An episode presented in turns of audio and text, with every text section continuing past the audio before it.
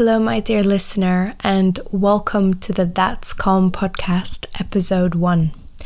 I can't begin to tell you how excited I am that you have chosen to spend the next short while with me.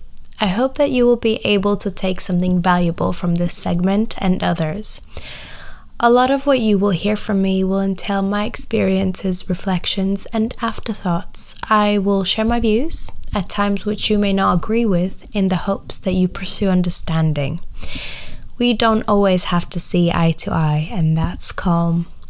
Let's do our best to walk in one another's shoes where we can and share what's heavy on our chest or shoulders so that it hopefully gets lighter. This is going to be cheesy, but I mean it. It's a safe space where all I want for you is to feel free to think what you want to think. Today, I wanted to talk about something that has a deep and direct meaning to me, and also my understanding of it the notion of grief. And to be honest, I don't understand it at all. I thought I did. I thought I mastered living with it, but only recently did I realize that I have not. It made me think will I ever entirely get past it and move on, especially when realistically we will all face further losses as we continue to go through life? To give you a little bit more insight, February is a pretty complex month to say the least. I'm a Valentine's baby born on February 14th, and this year I turned 29.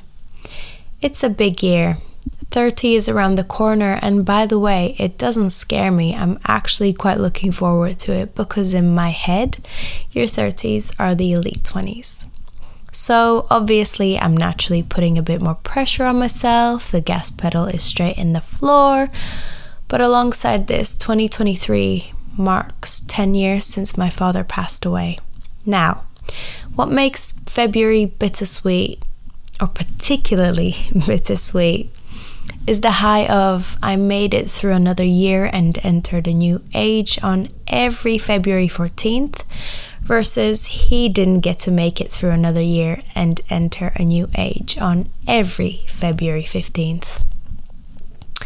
It's not like it's a one off feeling, it happens annually. I think circumstances around his passing, which were, by the way, very unexpected, didn't help my grief either. That is a story for another day, but my point is that I took it very, very hard for the first four or five years, but I've been okay for the past five. I've accepted the loss for what it is. You can't bring them back. I think for me, one of the hardest parts was to accept that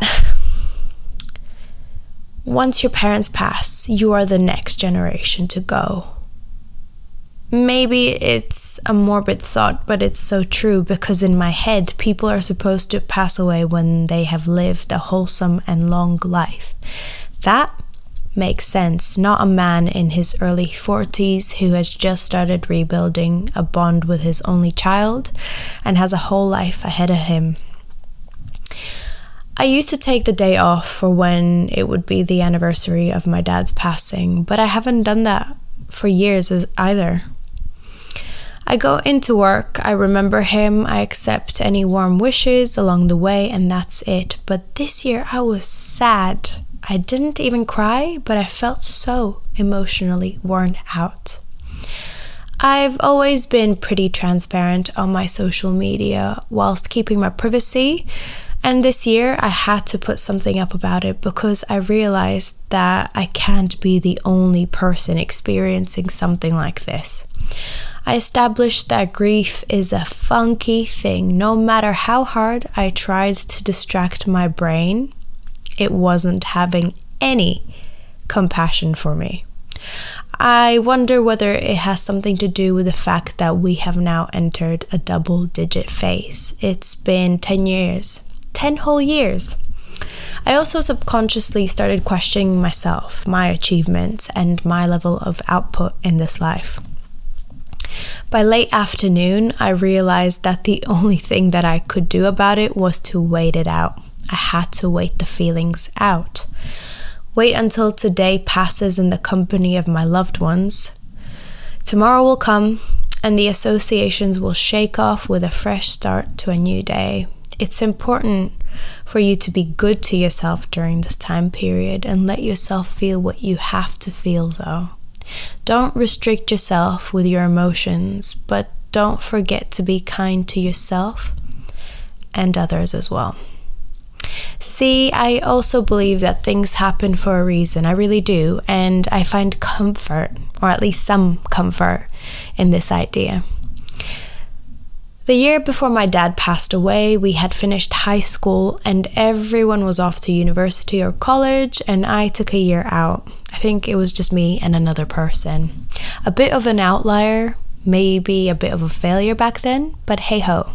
I didn't go to university, and five months later was February 15th, the day after my 19th birthday. If I would have started my higher education journey, I can easily tell you that I would have had to drop out, probably gone back to Latvia, where where I'm from, uh, temporarily stayed, but then probably permanently, and never pursued a life that I saw happening for me. And we need to understand something.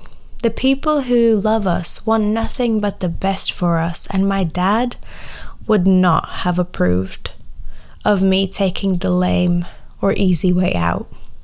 In fact, even if I would have gone to university and stayed, pending a compassionate leave break, for example, I would have lived a very different life altogether. At that point, I hadn't even considered applying for the university I ended up going to in September 2013, which outlined everything in my path about how my life has turned out today.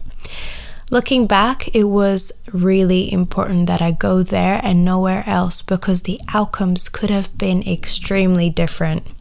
Again, a story for another day, but do you understand where I'm coming from? Of course, we should never lose our loved ones, especially when it's far too soon for them to go. However, I hope that you may find some level of comfort if you find that tunnel vision and continue making the best decisions for yourself. Continue growing as a person and developing yourself. Maybe 10 years down the line, or a lot sooner, you will be able to look back and see how this heartbreaking experience has been an important piece of the puzzle that leads you to your life. Now, I'm not comparing your pain to a game. What I am doing is letting you know that grief, like anything else, is about perspective and the outlook that you choose. At one point or another, you will have to make decisions in how you choose to deal with grief because your life continues. And I hope that it is a fulfilling journey where you can motivate yourself by taking positive action with your loved one in mind. My heart really does go out to every grieving person through this segment. There is no script or one fits all guide on how grief is going to look like for you. The hardest part is finding a balance, being devastated, but knowing when to let people in and trying to pick yourself back up. It's not an easy journey, but you will learn to maneuver through it. I don't understand how grief works, but I know for certain that you have to remember the things that worked for you before so that you are somewhat equipped for when you feel low along the way. Unfortunately, it's likely to happen even if you feel that you are well over it today. You need to have a strong support system that won't shame you for your feelings years down the line if you feel a certain type of way, even if it's one trusted person. Make sure to communicate your coping mechanisms to them so that they can help observe you when you are fluctuating emotionally as well.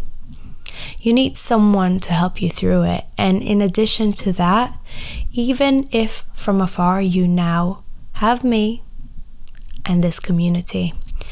Thank you so much for hanging out today. I'll see you again soon. Your That's Calm host, Anya.